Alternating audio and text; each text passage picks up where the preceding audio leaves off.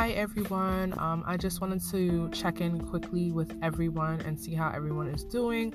This is not really a long broadcast, but this is more so of a just a reminder and encouragement that you know I don't I know many of us heard about the Kobe Bryant um, tragedy and his daughter Gigi, but I wanted to like encourage all of us that it's not when something happens bad or a tragedy strikes that we realize that we have to make changes in our life. We have to do better. We have to love one another more. We have to um, be uh, in contact with our family and friends more. Like, make this an everyday thing. Because I feel like once a tragedy hits or something bad happens, for the moment, everyone is like kind of like oh I, i'm gonna do better i'm gonna make sure i'm in contact with my my family i'm making sure i'm gonna go for my life and i'm gonna live life. And then within like two weeks or a month they forget about that.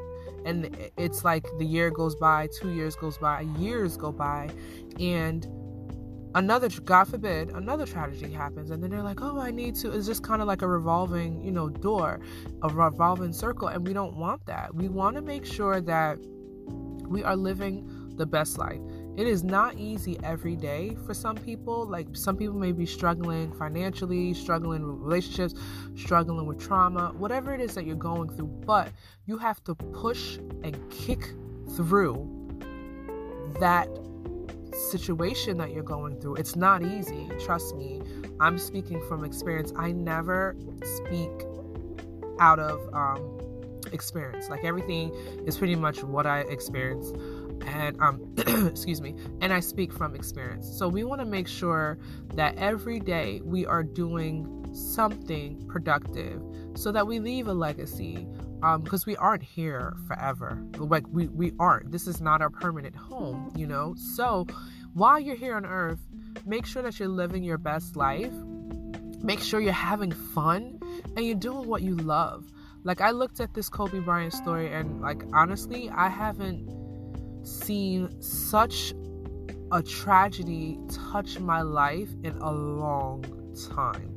It was the most saddest thing I've like ever heard. And there were so many tragedies, but I don't know why this one was just so touching. Um because there there were. There was 9/11 there was so many other tragedies but I don't know what it is about this one. And I think it's kind of like the life that he lived.